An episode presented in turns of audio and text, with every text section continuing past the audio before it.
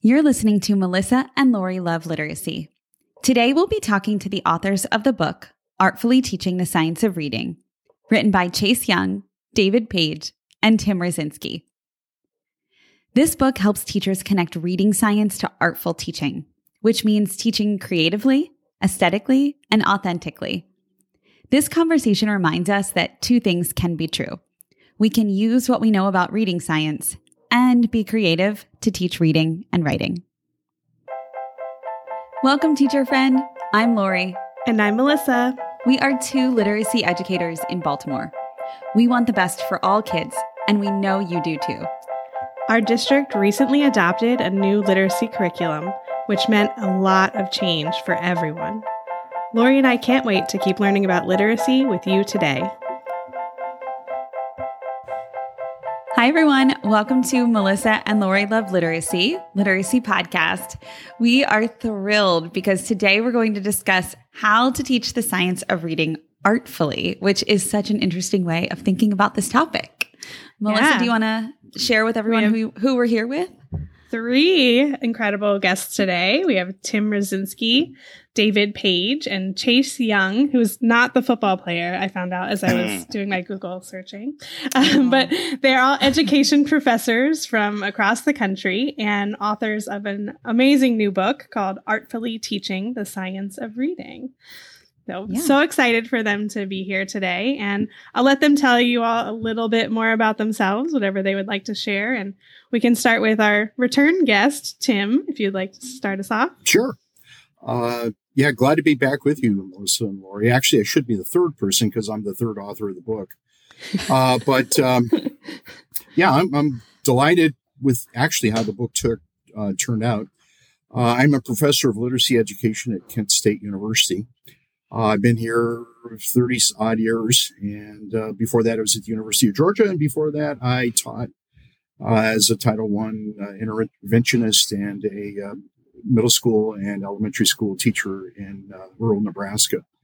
Um, and um, I don't know what else you want to know about me. reading fluency has kind of been my gig for the last several years, and we chatted about that in an earlier podcast, but what we did with this book is kind of expanded that notion of artfully teaching fluency into the whole range of um, whole range of literacy. Uh, but I'll let um, Chase and David uh, take their cue. All right. I guess we need to go to Chase since he is the first author. Ooh, all right. David, I feel like we're slighting you. I feel we don't want to slight you, David. and really, I mean, Tim, we went to you first because you you you really had the in, you know, like you got everybody into this podcast because you know, you've been here before. So. I know people.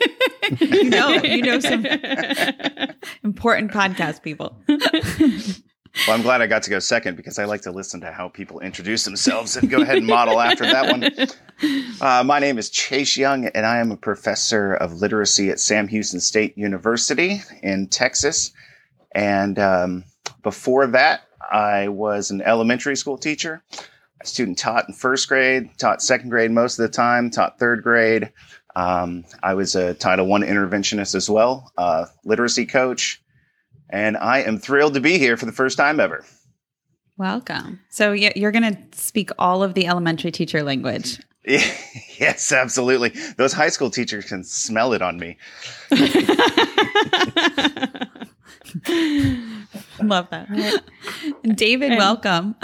sure. Thank you so much. Uh, David Paige, professor of literacy at Northern Illinois University. Um, uh, prior to Northern, I was at Bellarmine University in Louisville, Kentucky. And prior to that, I started my education career as a special education teacher in middle school, uh, teaching children with mild and moderate uh, reading disabilities, math disabilities, that kind of thing. So I'm um, just delighted to be here. Well, thank you for all of you for being here. We're really glad that you are. And I'm wondering if we just start off with a question of how did the three of you get connected? You're all over the place and clearly all professors and brilliant people. So what brought you together? well, I'm going to take a crack at that if, uh, if I could, uh, since I'm the old guy of the three. Um, I'm going to take credit for actually bringing us together. Um, I would say back in the day when I had some hair on the top of my head, um, I met Chase, I think, first. I was giving a lecture in um, Texas, Dallas area. on reading fluency and um, was talking about some of the things we've continued to talk about the use of poetry, readers' theater, and so on. And this uh, guy came up after during a break and he says, "You know what? I've been trying some of this stuff, uh, and it, you know what? It's really, it really works. Not only does it uh, seem to improve my students' literacy, but it also make, gets kids motivated to uh, read." That guy was Chase, and uh, we started a conversation there, and um, been going ever since. He went on to get his doctorate at uh, North Texas, right? Mm-hmm. And um, has done some remarkable stuff uh, ever since. David, I met in Memphis, where he was a middle school teacher. I happened to be working with Bob Cooter, uh, who was um, professor at the University of Memphis, and David was one of his students at the time. And we had dinner together, and David talked was talking to me about this his dissertation study. He said, "I'm doing a study on, on choral reading in the middle grades." I think, I think, are you crazy? Middle grade students reading orally? Um, and yet, love that response. You know, he got remarkable results out of it. And uh, again, we just started a conversation, and then we would, you know, get together at uh, conferences, and of course, uh, David, uh, Chase, and myself all have that kind of that common bond in the area of foundational reading, uh, reading fluency, and so it just gave us a natural uh, connection for the three of us. So that's how we started and been going ever since. Yeah, that's that's the truth. that happened. That's the story. That's the story. I hunted him down. well, I, I, I, I've got to add to the story just slightly. Uh, uh, Bob, when I told my uh, Bob Cooter I wanted to do a fluency dissertation, he goes, "Oh, you need to call Tim Rasinski." And uh, prior to my education career, I was in business for 20 years and I've been in the music business. I've met all kinds of stars and celebrities all around the world. And, you know, no big deal. And when he said Tim Rasinski, because I'd read, I hadn't read all your stuff, Tim, because there was so much but I read half. I said, "Oh no, no, there's no way I could call Tim Rasinski. He's like so a funny. really big deal, and I'm not worthy." and, uh, and, and then, as Tim said, we met at Bob's house for a conference when, when he came down, and you know it was it was so great. Anyhow, that that's how we felt when we asked him to be on the podcast. Oh, yeah. No, really, I I think Melissa, I think my exact words for to you were, "I've had a like a literacy crush on Tim Rasinski for."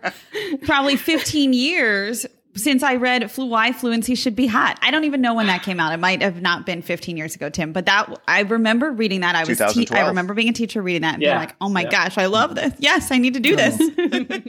That's good. David David, I'm to- I totally get that. All right, so let's talk about the book a little now. Um, like we mentioned, your book is artfully teaching the science of reading, and we know the science of reading is a hot topic. Um, so, interested to hear about how you all, what was your inspiration for writing a book about what it means? I can tell a little bit about what it means for artfully teaching the science of reading. Mm-hmm. Yeah, well, I think it. Well, if we start from the uh, from the genesis of this, I believe it would have been the Literacy Today article uh, that uh, that we did. Uh, just a short little article that kind of introduced the topic, if I'm remembering correctly. Uh, I'll, I'll, be corrected if I'm yep, not. That's it. and and, uh, and then Tim, Reading Research Quarterly, was doing this special edition um, on science of reading. And Tim put together uh, a proposal, really, and asked us to join him on it uh, around this idea of uh, science and artfully teaching reading. And uh, of course, it, and then it got accepted. And then, you know, we spent several months writing it, da da da da da. And, uh, it, and so that kind of got it started. And then, Chase, you pick it up. Yeah, I was doing a presentation uh, virtually at LRA, and someone in there was from Routledge and asked me if I had an idea for a book. But I just finished one, and I was like, oh, I really don't want to write another book. and so I said, I have one idea and it's called Artfully Teaching the Science of Reading. And she said, I love it. And I was like, dang it.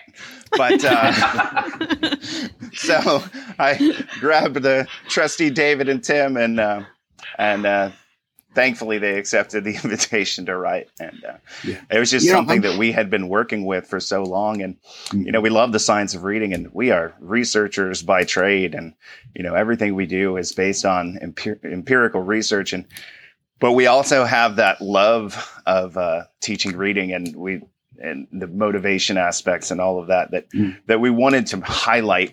Um, and we thought that through this book we could do that. Yeah, if I, I I'm going to actually take us back even a little bit further. You know, science of reading has been around at least 22 years with the report of the National Reading Panel, and I think we all have a fundamental understanding that, that yes, we we need to teach those five pillars. But what what occurred was some odd manifestations of the science of teaching reading, or the, uh, teaching reading following uh, the, only the science. For example, we were seeing things where kids were put into drills where they were trying to be uh, teachers trying to get them to read faster to improve their oral fluency scores. And it just, you know, we asked the question: Is does that happen in real life, where people do that sort of thing, or or scripted instruction, where teachers have to follow, you know, precise scripts that are written for them? The um, and and actually being enforced by the uh, by by the uh, uh, teacher police out there. Um, and, and we're just, you know, we're, we're saying to ourselves that, um, yeah, we, we certainly agree with this, the notion of science, but let's not forget that there, there are ways of teaching fluency, teaching phonics, teaching phonemic awareness, comprehension, um, that don't have to be, uh, scripted, that don't have to be, you know, uh, tied to the, uh, uh, the outcome measures. We can find ways of doing it that are engaging, well, I, we, we had those three principles: in, uh, authentic, uh, aesthetic, and I forgot the last one, creative. Creative, uh, right? Um, and that what we saw was, was missing in some of this instruction. And our our our notion was is there a way to you know honor the science, but do it in these ways that uh, kids, as you said, Chase would find engaging and motivational and such. And that's for me was the genesis for this. Yeah, and and I would uh, kind of add to that is I, I, think we all absolutely nothing happens without a great teacher, right? All the science in the world of reading is totally useless if it just remains locked up in academic journals and research studies. You know, if it's not uh, you know implemented and put into action in the classroom by a by a knowledgeable, competent teacher, then it, it's all worthless. So I think uh, that's another uh, foundational anchor of the book is that the teacher is the most important person in all of this, Mhm. and uh, we wanted that to come through.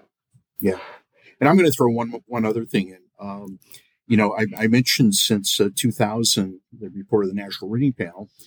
Well, we, we're into this now for 20 plus years, and yet if you look at the National Assessment of Educational Progress, our reading report card, uh, as they say, things haven't changed in 20 years. We still have kids that about a third of our students that are reading at a level below basic, uh, and uh, another third who are reading just at a basic level. And this is, you know, 20 plus years of saying we got to do science. And we've got to ask the question, maybe there's got to be more than simply focusing on, on the science you know, to, to really improve those scores. Yeah, that's such a good point. so I'm I'm going I'm going to assume the the audience for this book is teachers. Yes? Yes, absolutely. Teachers everywhere. Yep. Teachers Teachers and and pre- resounding yes. pre-service. Pre-service. Yeah, yeah, we we're using it in our pre-service classes, so absolutely. we intentionally made the book short. We wanted it, Right. we didn't want to be prescriptive. We wanted to throw out some ideas and some examples and say, okay, you know, now, now you guys, whether you're a pre-service or an in-service teacher, now it's your chance to, you know, take this science that we know and, and apply it in ways. You, you, we've given you some examples. And I think one of the things we really accomplished was the brevity of the book, and it, it's pretty readable. I mean, Melissa and Lori, I think, would you Totally say it was a readable book? Yes. Not only was it readable, but it also was really fun to read, if I may say so. Like I felt like I was um, taking all of the things that I knew about reading science and what I know to be true about, you know, teaching using materials that are high quality. And then this was like gold because I Oh. felt like, oh, I know so much about reading science, but I don't always know how to make it fun. And I, I will say the the I read I read half the book in one day, and then I went and um, I work with a little guy one on one, and uh, I implemented. So we did half of the lesson that I typically do. And then the last half of the session, we did word ladders, we did word sorts, we made words, and we mm. did, we played. And it gave me a lot of confidence to play in a way that was very supportive of the reading science and the structures that I had already put in place for him. And he had so much fun. I will say word ladders is like his new favorite thing. So uh, it was just really amazing to be able to do that. And I mean, I had the book in front of me and was using it, you know, while I was sitting there with him. hey, we should um, be interviewing you. Oh yeah. yeah, no kidding. Tell us more. Next time, I'll just record the session. no, that that's that's so, so. I mean, that's what we wanted out of this book was, you know, folks like you working with kids that feel empowered. Um, that you you you know a lot already. It's just you know applying that. Yeah. Yeah, it was so helpful. I I feel like it might be helpful to talk about the book's structure because that to me that was something that stood out as I read it that and I'm going to go ahead and take a stab at it and then I'd love for you all to jump in. Um I, I know that you talked about the artful teaching of the five pillars. You talk about artful teaching of assessment and that connection to home. So I thought those were all really important pieces to name. Is there anything else that I missed that you'd like to to call out for our listeners as like key components that you talk about in this book? Well, we talked about those uh, those three principles that we kind of started with. The things yeah. that uh, artful teaching is. Um, here we go again. Aesthetic. Yeah, um, uh, authentic. Authentic, uh, creative. Authentic. Tim, we all we all wrote team, it down. Third Tim. team.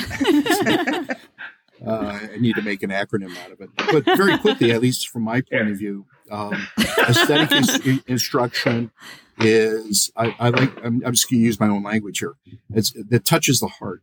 Um, I often talk about how you know reading. We use reading to educate the head, but also you know we read uh, you know to to get that chill down our spines, to have our hearts touched, and that should be part of our instruction as well. Not only and and of course for teachers as well. That that word aesthetic, by the way, comes from a Greek word that means feeling, and that should be part of our instruction, uh, not just the cognitive approach, but that uh, aesthetic approach. Um, authentic, I go back to the work of John Dewey, who said that uh, the instruction we provide students in school should reflect what happens in the real world. So, you know, for again, the quick example you mentioned word ladders, uh, Lori. Um, we like to play g- games as, as adults, and many of those games are word games: Scrabble, Boggle, Wordle, uh, if we'd like to play games, why wouldn't kids? And again, that's an example of something being authentic. And Chase and David, you can come up with examples as well. And the last one is creative. Um, that's what teachers are. They're creative, taking that science and and, and, and, and using it in ways that meet the needs of the students and that tap into the, the, the strengths of the, the teacher. And it can look different from classroom to classroom and still honor the science. So.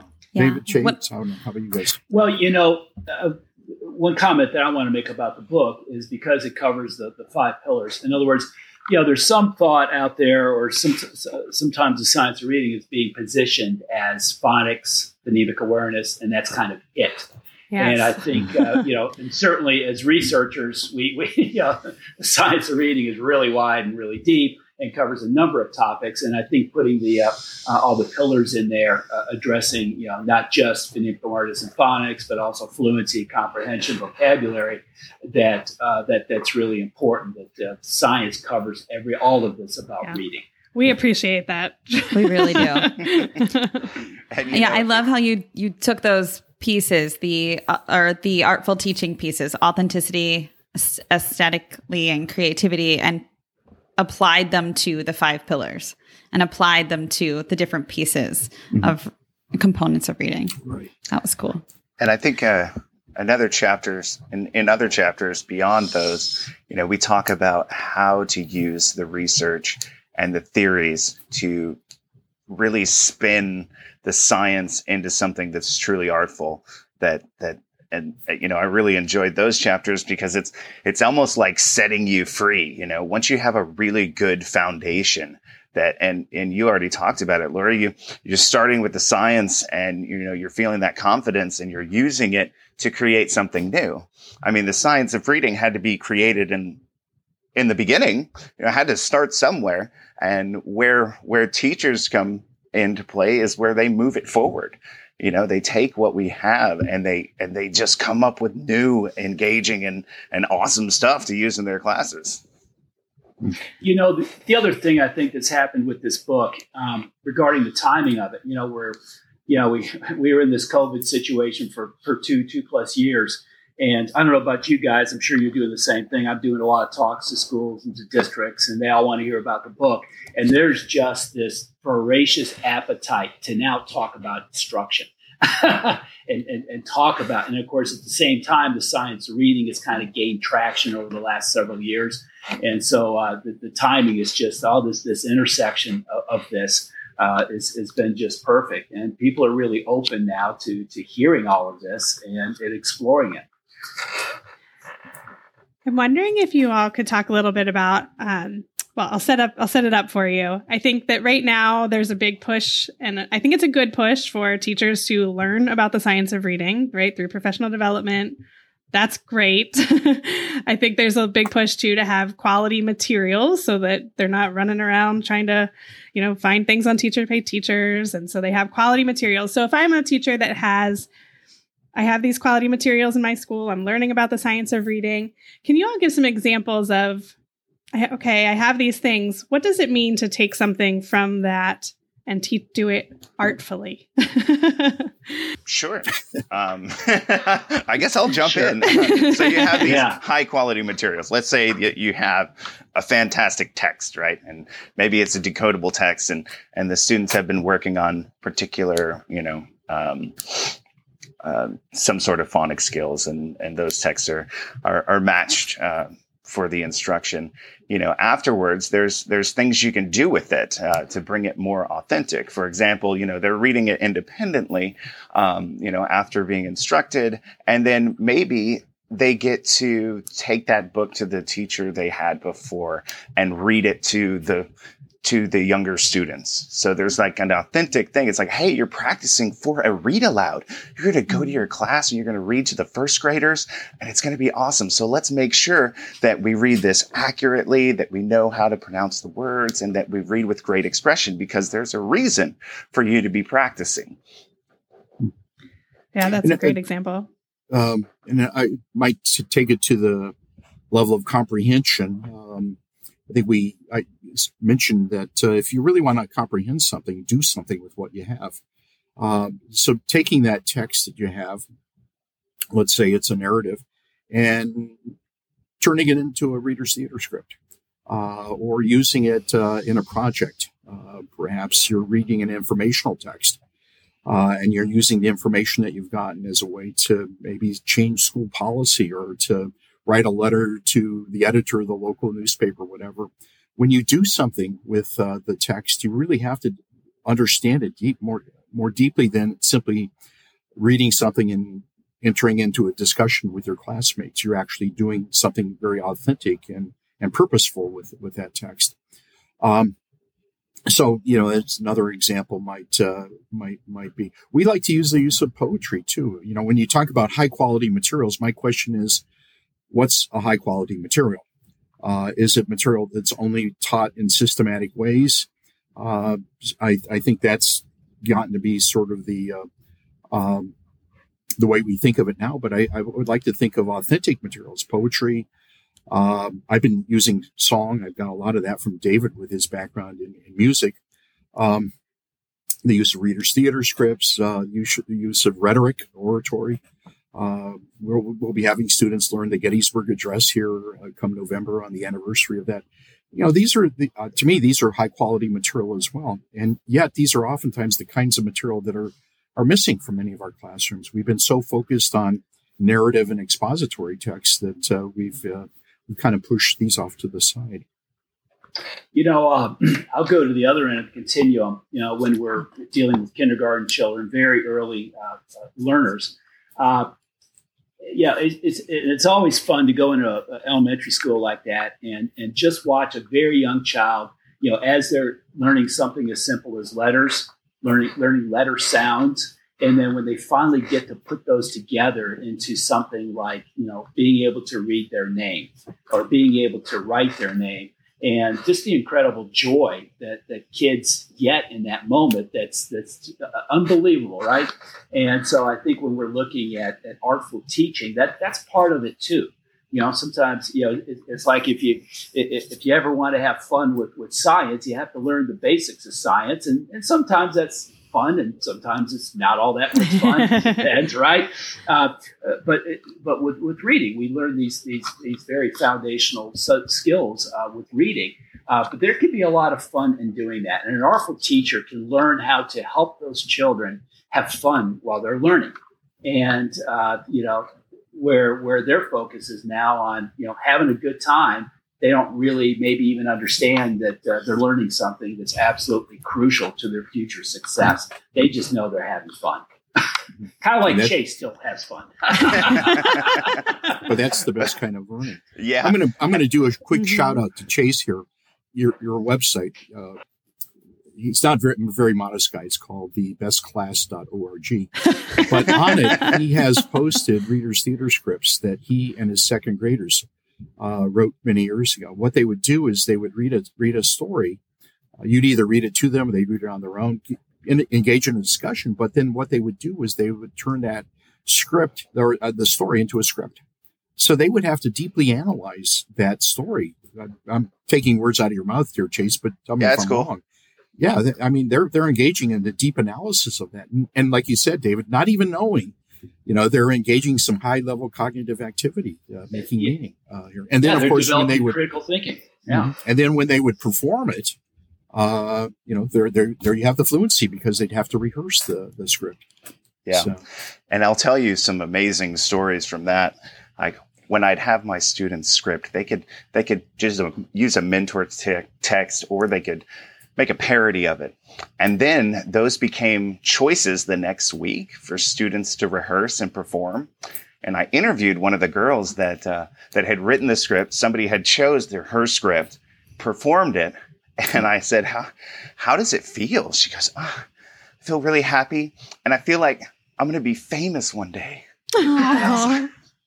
And I was like, every writer. kid, every kid should go home thinking they're going to be famous because of something they did in school that right, day. Right. And I it was incredible. That. I mean, we yeah. we took it to new levels where the fourth graders they would write, they would take their own stories they had written because, you know, fourth grade writing, and uh, and then my students would turn it into scripts. And then we'd perform back for the fourth graders, and the fourth graders would evaluate the voice that they had embedded in their writing. So it was, it was a really cool partnership. I love this artful cool. discussion. Would you say this is authentic, aesthetic, and creative? like, is it all of them? Like I'd this example, or is it okay? yeah, well, creative in the sense that you're taking, you're making something that didn't exist before. Uh, authentic in the sense that uh, Hollywood is full of writers who take other people's stories, turn them into scripts, and mm-hmm. uh, what's the other one? Oh, aesthetic. aesthetic. Uh, aesthetic. Oh my yeah. gosh. you know, the I love, gonna, I love this. Listen, I'm Tim, I'm gonna we're gonna make you a T-shirt. We're gonna make you a T-shirt these three on it. Yeah, but yeah I, you reminded me of one we did, um, have done in our reading clinic here at the university. Uh, our one of the things our students do is they learn. Uh, one, one of the goals is to learn to read something well every day. What can you learn to read well every day? A poem. So we engage them in, in a lot of rehearsal and performance. But eventually we get to the point where they write their own poetry. And one of the things that uh, they do is our last day of our our reading clinic that we have a little assembly and the parents and grandparents show up and the kids perform their own poetry.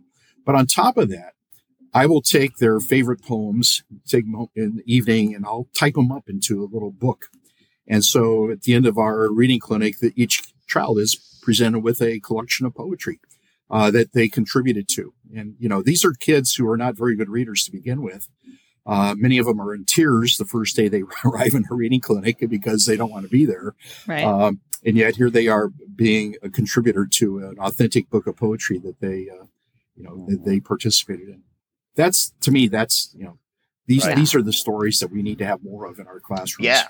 And so text type is so important. We just completed a study in a different state with a couple hundred um, third and fourth graders that were behind where they needed to be due to the mm, mm, oh yeah the pandemic. And uh, yeah i forgot all about that. And i selected 50 texts for this intervention. It's called read like us. It's it's like a it's a version of like gradual release of responsibility and and choral reading and then some sort of authentic read to somebody else. And and uh, that'll be coming out soon. But the what we really took away from it is that these kids were asking to bring home the intervention materials because they love the text so much. I mean, there was like humorous poetry, stories with a twist, scary stories. Um, a few of the texts were actually just a list of weird state laws, like it's illegal to buy cheese on Sunday in oh, I love those. whatever. Oh my And- gosh, that's so and amazing. we read those on Facebook. It's like clickbait, right? We're like, oh, that's crazy. So I started using some of that clickbait as intervention materials, and they loved it because, you know, I mean, if you're going to repeatedly read something, it might as well be interesting. Right. yeah. Yeah. So I was going to say what I what I think when I first started reading the book, I was thinking I feel like there's a little bit of a danger here of teachers making choices based on let's say I think this might be too hard for my kids, so I'm just going to make it easier or Mhm. like I don't think they'll like that, so I'm just going to do it this way and then the new way is actually not based on science, right? Um, but all these examples, I, I'm just thankful to hear all those examples that you all just said because it's not that, right? They are still based on science. You're still based on how do you get students to read and how do you get them to mm-hmm. their grade level, right? Not just trying to make it easier, but how do you make it engaging and relevant mm. to get them there? And yeah. Yeah. The Melissa, science is I'll- the foundation. Oh, yeah. It's what's it's what we do with the science. Yeah. So- It made me think so much of um I mean, I know we we can talk about science in a lot of different ways, but it's making me think about uh we recently talked with Sonia Cabell from um from Florida, Where- Florida where State. she? Florida Florida State. State. I was like Florida Center for Reading Research, but that is not where she works. and she, she was talking about content rich ELA and um I just feel so connected to to the stories that you just shared about the poems. I'm like I just love to imagine as people share these stories. And as you all were talking I was imagining like a, the the students who were in uh, you know science and social studies or even content rich ela writing the poetry that connects to the topics that they're learning about in those classes. And so to me like this is where that artful teaching comes in. It's finding the, that connected content you know sometimes in in wherever you are in your curriculum and it doesn't have to be something separate you know and those examples chase you shared about clickbait they're so cool. They'll they're like anytime ones you know but i was Yeah. thinking in terms of like connecting to content that would be amazing. Like imagine every t- um you know, module where you're studying the sea and you send the kids home with a poetry book of poems that they've all written about the sea at the, you know, to, or to practice. And then they all practice reading each other's poems. Like that to me is where it feels like the special artfulness comes in as the teacher. So I just wanted to share. I was like making a, a connection to that content rich ELA and our content um, that sometimes I think gets overlooked in or, or under publicized, I should say. well, it's interesting too because you know what works clearinghouse gets a lot of uh, credit for some of the things we do, and one of the Yeah. things on what works clearinghouse is establish an engaging and motivating context in which to teach reading comprehension, and we cannot forget about that one. it's it's got evidence. It's it's uh, moderate evidence Right. that uh, that supports reading comprehension, which is the main goal of reading. Yeah, I like the where you're mentioning, Lori, the uh, bringing the content in. One example that um, I love to share is um, I, I mentioned the Gettysburg Address. I, I love having students take um, you know segments of Dr. King's "I Have a Dream" speech or Kennedy's "Ask Not What You Can Do for Your, your Country" uh, or "Ask Not What Your Country Can Do for You," uh, and and practice and perform it. But I, I recall several years ago, I was working with some upper elementary grade students, and they were doing the Gettysburg Address, and they started asking questions about it. What what is this? What is this speech all about? And what we did then was, as a group of five or six uh, middle grade kids, we started to um, dig into it, and we, they learned about that battle that uh, that uh, occurred six months earlier, July of 1863, uh, and they took that content, they turned it into a script. and we and the script ended with the, the, actual performance of the speech, the Gettysburg Address, and it was so inspiring to see that these kids were engaged because they had a reason they were going to perform, uh, but and it, at the same time they were improving their fluency, but also uh, learning quite quite a lot about uh, American history, you know, content that's quite important even to this day. Yeah. David, when we talked earlier, you actually gave an analogy to a doctor using the science but being artful. You, do you remember? Or am I putting you on the spot? Uh, yeah. I, I turn out like five analogies every time. if you don't remember, that's okay. Yeah, I remember. Uh, yeah, we'll go. We'll talk, what, what did I say about that? I think it was. Did you have surgery recently? I think it was. Yeah, uh, I did. Yeah, I did. it was in oh, accordance oh, oh, with your knee oh, surgery. Oh. I was it so, knee? So, yeah, Am I remembering yeah. right? Okay. Yeah. Okay. So that's story. Lori. Okay. So, so, yeah, I had uh, I had uh, meniscus surgery, and so I went in to see the doctor about ten days after the surgery, and uh, uh, yeah, I told him how happy it was I was, and it felt so much better. He got all excited. So he he immediately goes to his, his video screen. He pulls up a video of, of the surgery as he was doing the inside of my knee. Gross. And the thing that was so cool, you know, he was so he was geeking out. He was just geeking out, and I'm thinking, oh man, if I got the right surgeon here, he loves this stuff. And I, I and so I was driving home. I started thinking about reading and how the very best reading teachers, I think, just really geek out over how do I do this? How do I get kids more engaged? You know, how do I, how can I make this, uh, you know, kind of fun for kids and still get the essential learning that they have to have? And I think that's what I was talking about in relation to that. And, you know, not everybody does that. Not all doctors were like this guy. Not all teachers are like this. But I think uh, you we can definitely get there, and, and it, it's where we want to go, where we really, and it really comes down also to understanding uh, the content of reading. You know, I always talk about literacy and reading. It's a content area, just like biology is. Yeah, even though Yes. so often we give students one or two semesters to learn it, which is not sufficient. Uh, but but it's it's a content area. But you when you start getting that content under control, uh, you know, within your within your schema and understand how it can come together, then I think you can really start looking at the art of how can you make this interesting because you understand how to manipulate all these pieces, you know, regardless of the uh, curriculum that you might be using. Yeah. Yeah. And I might add That's that so your, your, your doctor probably told you also, David, here's some options for, um, you know, improving your, your knee performance. Uh, maybe Oh, yeah. walk, flight of steps, uh, walk a mile. Maybe uh, if you're going on vacation, you know, walk on the beach, whatever. You know, again, giving you options that are authentic and that Exactly. meet own particular needs. You know, that's again, that's that's the art. That, that's right. Might add yeah. that we we talk about the medical arts more, I think, than we talk about the medical sciences, even though medicine is a science. But you know, this still has that artful dimension to it. Yeah. You know, That- I, I, I, I think that's a really critical point. Is I, I do think that there's a perception sometimes, or there could be on the part of teachers, that there's this whole big thing called the science of reading. You know, and it's scary. I don't understand it. I don't know what it is. Uh, but somewhere in there is the answer to everything. And uh, you know, as, as you know, I heard a doctor interviewed on the radio one day. He says, you know, you know, we, we, have data to back up just a percentage of what all we do. Yeah. That's why it's called the medical arts. To Tim's point, and so I think teachers need to understand the same way that there are fundamental uh, uh, processes and, and ways to go about teaching things that we know work.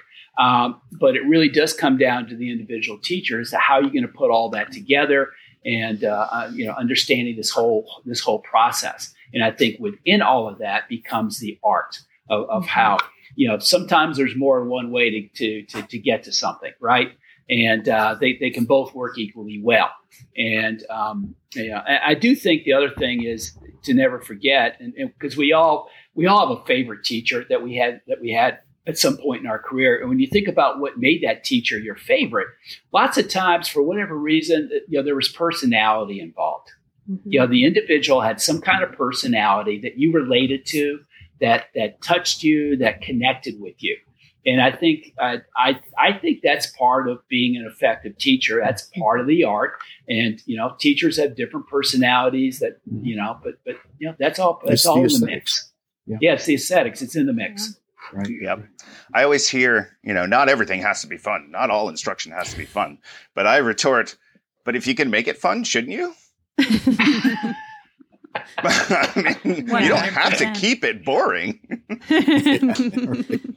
I mean, unloading my dishwasher is not fun, but when I set a, when I put a song on Yeah. the Spotify and try to do it in under that song, it is so much more fun than if I'm just like, oh, Yeah. it's time to unload the dishwasher. You know? I always see Or- families in the movies having so much fun throwing dishes around and stuff. So yeah, I get can't it. say that that's exactly my house, Chase, but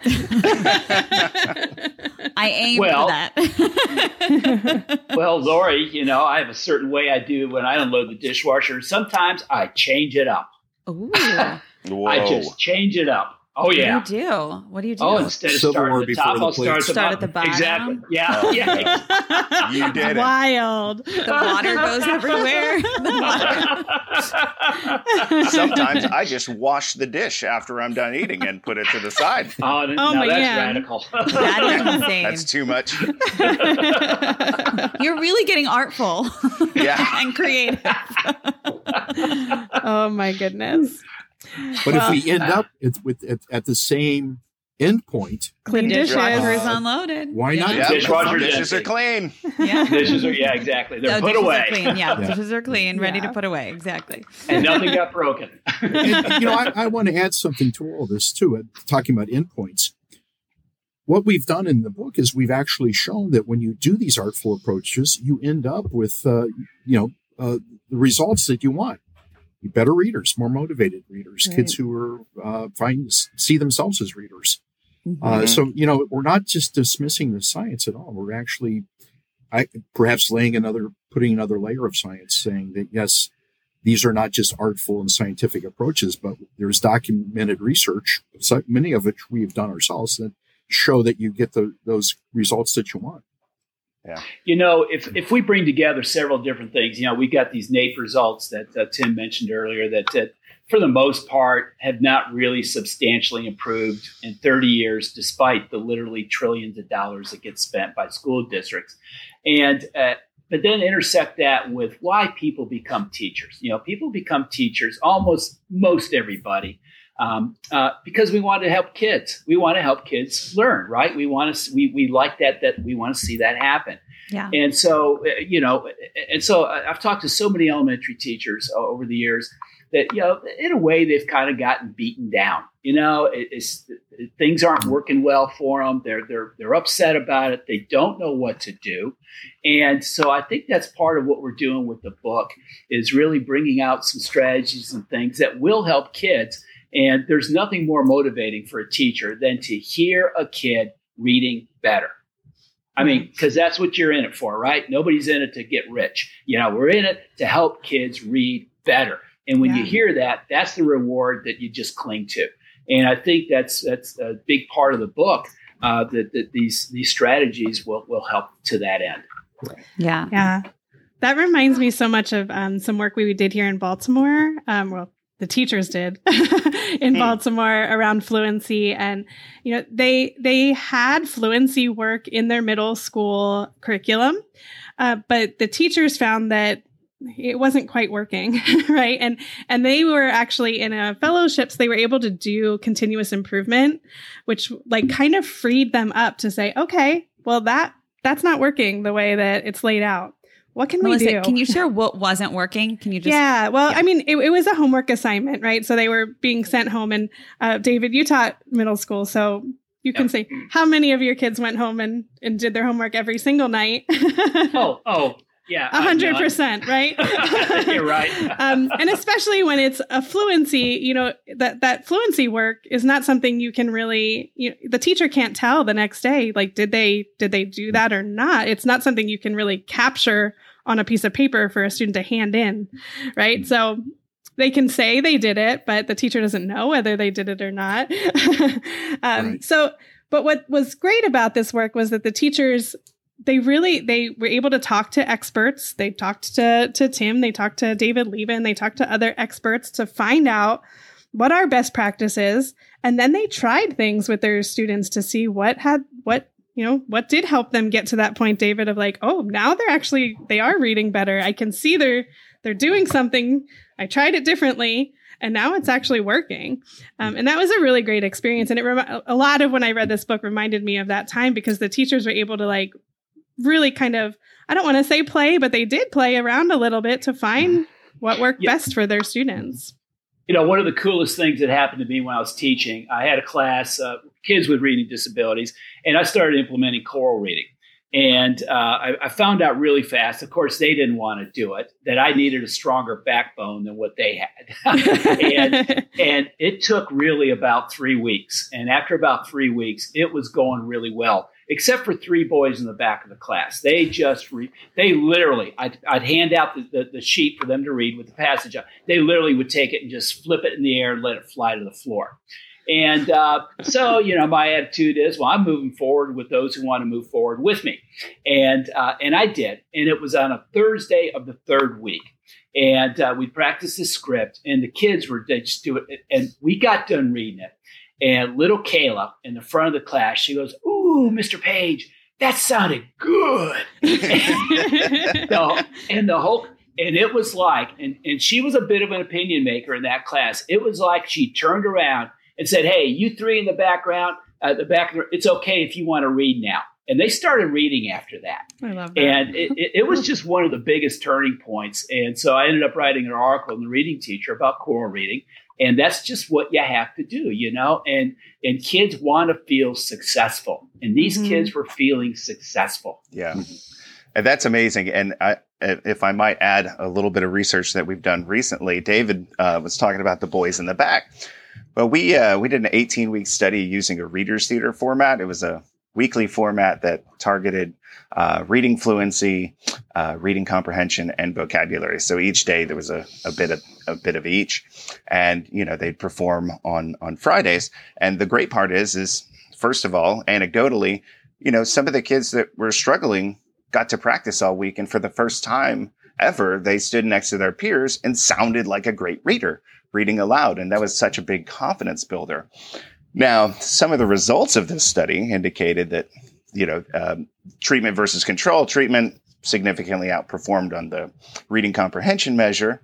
Uh, but also, we did a secondary analysis and we s- split out boys and girls in treatment and control. And at pretest, there's that gap where boys were not doing as well as the girls. And, and that was true for decoding, vocabulary, and reading comprehension in both groups. But the treatment group that got the reader's theater by the end of the 18 weeks, that gap was gone. They were performing wow. similarly. And in the control, the gap still remained. And we were literally flabbergasted. We didn't know. we were like, oh my gosh, what a great finding. But we couldn't, we didn't know why. So we actually ended up surveying like uh, about a hundred boys uh, that participated in Reader's Theater and asked them, you know, what do you like about it? What do you not like about it? And essentially, it's actually kind of funny. One of the questions was, um, uh, well, uh, does reader Theater help you read better? And one of the responses was no, because it's fun. oh, that's funny. But, yeah, but after our thematic analysis, we found out that the, the boys really enjoyed the collaborative aspect, the performance aspect, and because the scripts were somewhat humorous, they also liked, uh, you know, entertaining their peers. So those were some of the findings. That, that. And funny. as you mentioned, Chase, they were successful. They were uh, successful. Uh, yeah. They were feeling Listen it. to me read. I can read. Yeah. Did you say 18 weeks? Yeah, it was 18 weeks. Okay, that seems like really manageable as a teacher to be like, okay, I can. Uh, that's what I love about fluency. I mean, if I may just say that it's a quick win for educators, and I don't think in teaching yeah. we have a lot of quick wins. Yeah. So that it to is. me feels like a really quick win. Yeah, the school library journal called it the silver bullet at one point, and you know, I yeah, it's great, and um, and it, you know, it takes about five five ten minutes a day. Um, yeah, you know, I, I the first study we did, I looked at you know what do we what am I doing for five minutes that isn't having an impact? And, yeah. you know, dumped. Probably a lot um, of things. I think it was DOL that I ended up getting rid of the daily oral language half mm. sheets, you know, that they fill out. Yeah. Oh, yeah. Oh, gosh. That's yeah. a great idea. Yeah. Yeah. So bye bye you that. Know what strikes me here too is you created noise. Like, they the students who benefited or the students who got to orally practice. I mean, it's it's noisy, it's Mhm. fun, it's impact. like they're they're able to Yeah. talk and practice and build their confidence. And I mean, you just said it benefited boys a whole lot there, and that I think is a component of that. And not that Mhm. girls also all children I think enjoy noise um, to an extent, but you know, I just want to make sure that like we say that. But I think that the noise factor is important that we're allowing them to be louder, express themselves, encourage that. That's important. You, you know, Lori, besides the motivation and engagement uh, portions that you just talked about, I, I think I think fluency, particularly in older elementary and, and some middle school kids, I think one of the reasons it works is that so many kids they get they haven't done really enough reading to really ground all those letter sound connections. It- It's not that they don't know how to decode or they don't they just are not very good at it yet. They haven't had a lot of practice. And I think a lot of these fluency strategies that we're talking about here, you know, provide that practice in a fun and engaging way. And it just goes to show that they just need to get over that hump. They need they need more practice with this, and as they do, it comes together, and it can come together, you know, much faster, uh, just because they haven't engaged very much in it. And I think that's why so often this is successful. Yeah. What I like about Chase's study is that these uh, students they had a reason to engage in the Mhm. practice because they're going to perform on Friday. You know, when we have our poetry cafe or our readers theater festival. Uh, there, so and you know sometimes we think about things like readers theater and poetry. Th- these are things we use on Right to Read Week or you know these special occasions. And I think we need to break out of that uh, that that trap and say this is something that should be done on a regular basis. 18 weeks, very manageable. Took took what 20 minutes per day at most, perhaps for the kids to do. A lot of the home, the, a lot of the practice could be done independently. Mhm. Um, so we need to, you know, think about the artfulness. We often do the artfulness on those special days. We need to expand that Right. artfulness throughout the school. Yeah, Reader's Theater about That's a good St. Patrick's Day. There are no Yeah. research studies out there that say that Reader's Theater works in a week. Right. Right. really right, good point. exactly. Yeah. Well, before we start to wrap up, is there anything else about the book that you want to make sure that our listeners hear? It's a great. I book. really had a great time writing it. It was probably the most fun book that I've written. So I can tell from the three of you working together that it was it was probably the fun. fastest book. Yeah. I think Chase, you you. It was what uh, it took about four months to write the entire book, wasn't it? yeah, yeah, because uh, Yeah. we had How, a how long do books year. typically take? Oh, years. yeah. Uh, yeah, we had a deadline of a year, and I told them that we should really put this as a priority because the field would benefit, and uh. Yeah. so we. Yeah, I think I think I remember Chase. You took that year and crunched it down to six months. and they problem. listened. But- they listened. Nobody was doing anything anyway, so Yeah. yeah, But I think what happened is we had all this bottled up inside of ourselves, and it's just Yeah. a matter of letting it spill out and then Yeah. you know, chatting with one another, t- talking to teachers out there who are doing this kind of stuff, and you know, it, it was such a yeah, uh, yeah. as you said, Yeah, we Chase, it was actually- an enjoyable experience. Yeah, we actually was, surveyed. it was. We shared a survey with a bunch of educators to just say, "Hey, what are some of the artful things you do in your classrooms?" And we'd read it and evaluate them, and we've we added those anecdotes in the book as well. So, Oh, that's so fun. That's where they came from. Many of them. I love that. except for the viviparous thing, that was me. I was sitting there next to that preschooler that made me feel I like love that. like That a was a great dummy one. face. Oh my gosh! And then, you know, not to reveal too much, but then he's like, "Oh yeah, my dad's a Blue Angel pilot." I'm like, "Okay, you're just the best thing ever." That's funny. That's in the very beginning of the book too. Oh, not you know, very beginning ish Yeah. of the book. So yeah, Page 11. Page 11. There we go. So I think we're going to bring this to a close, but we we have a special question for you to reflect on about your book at the end of this closing. So keep that in mind. Um, I'll start here, and I'm gonna um, we're gonna ask you each a question, and then we'll ask all three of you a question. So we have uh, an, a quick response, like a you know a fast. Um, Just for fun. just for fun round of questions. Uh, Tim, I'm going to start with you. What do you love to read? What do I love to read? Uh, I like, love to read. Uh, That's not a quick answer, is it? Uh, Research I like to read everything. I like to read newspapers. I like to read uh, Reader's Digest magazine articles. I like to read uh, informational text. Interestingly enough, um, more so than narrative. Um, and I I like to read things that inspire me. So I will read poetry. I will read uh, famous speeches from American history and those sorts of things. That, that kind of all, all, all over the place.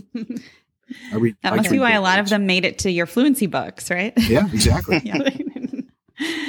All right, David, you're up next. Well, What? I really like. Oh, oh, Yeah. hang on. You get a new question. Get ready. Oh, oh.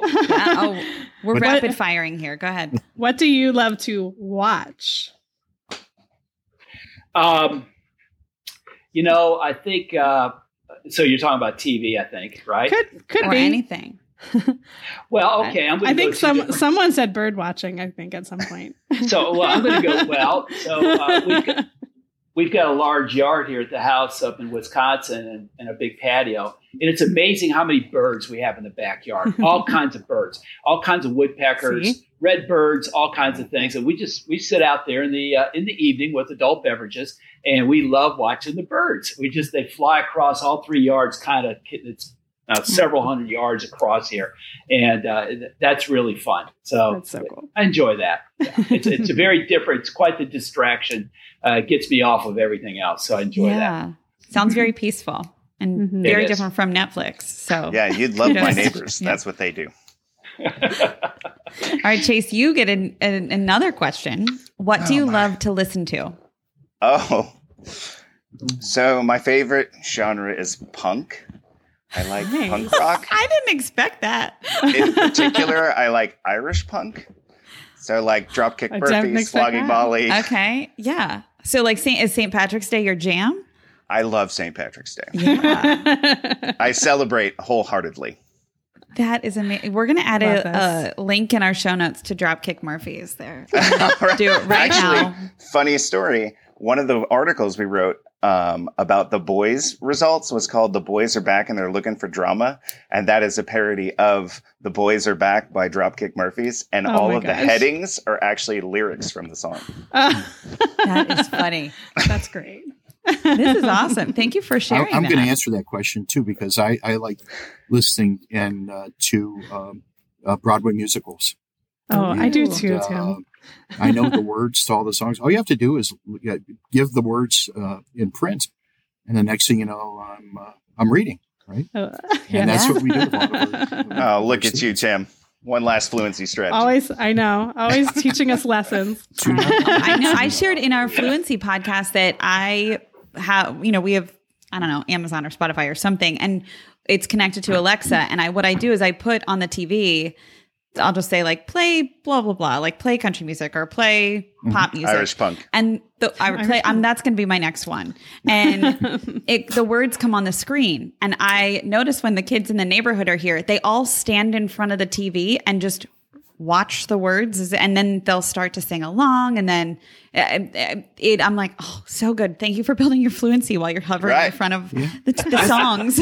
There's actually a study that the What, what Works Clearinghouse uh, reported on and said that uh, that's that's a great approach to improving. This was with high school students. They called it Yeah. karaoke reading. Yeah, Uh, but, we did uh, a study again, with there you go. elementary with got- second graders that You've got the assisted reading that the science tells us about, but also in an artful way. So don't That's way better than- when I used to have to pause the tapes to write down the lyrics. Because oh we my didn't gosh! have, in your notebook, yeah. Yes. but it was actually probably pretty helpful for everything we're talking about. Yeah. All right. Our last question this is for everybody. You guys can jump in. Is what is your hope for this book? Well, so my hope is that uh, you know we create better readers, more kids who, who love reading and are, are better at it. You know, that's that's basically my goal every day when I wake up. so, yeah, that's it. That's mine. Mine would be that we open up the discussion here, that uh, it's not just a, a matter of science or art, but that, you know, we you know, cross pollinate, if you will, uh, and challenge each other to, to think in these creative sort of ways. So, so that, uh, you know, it's not, it, I don't know, just we continue this conversation like we're having right here. uh, but you know, in, enlarge the uh, audience.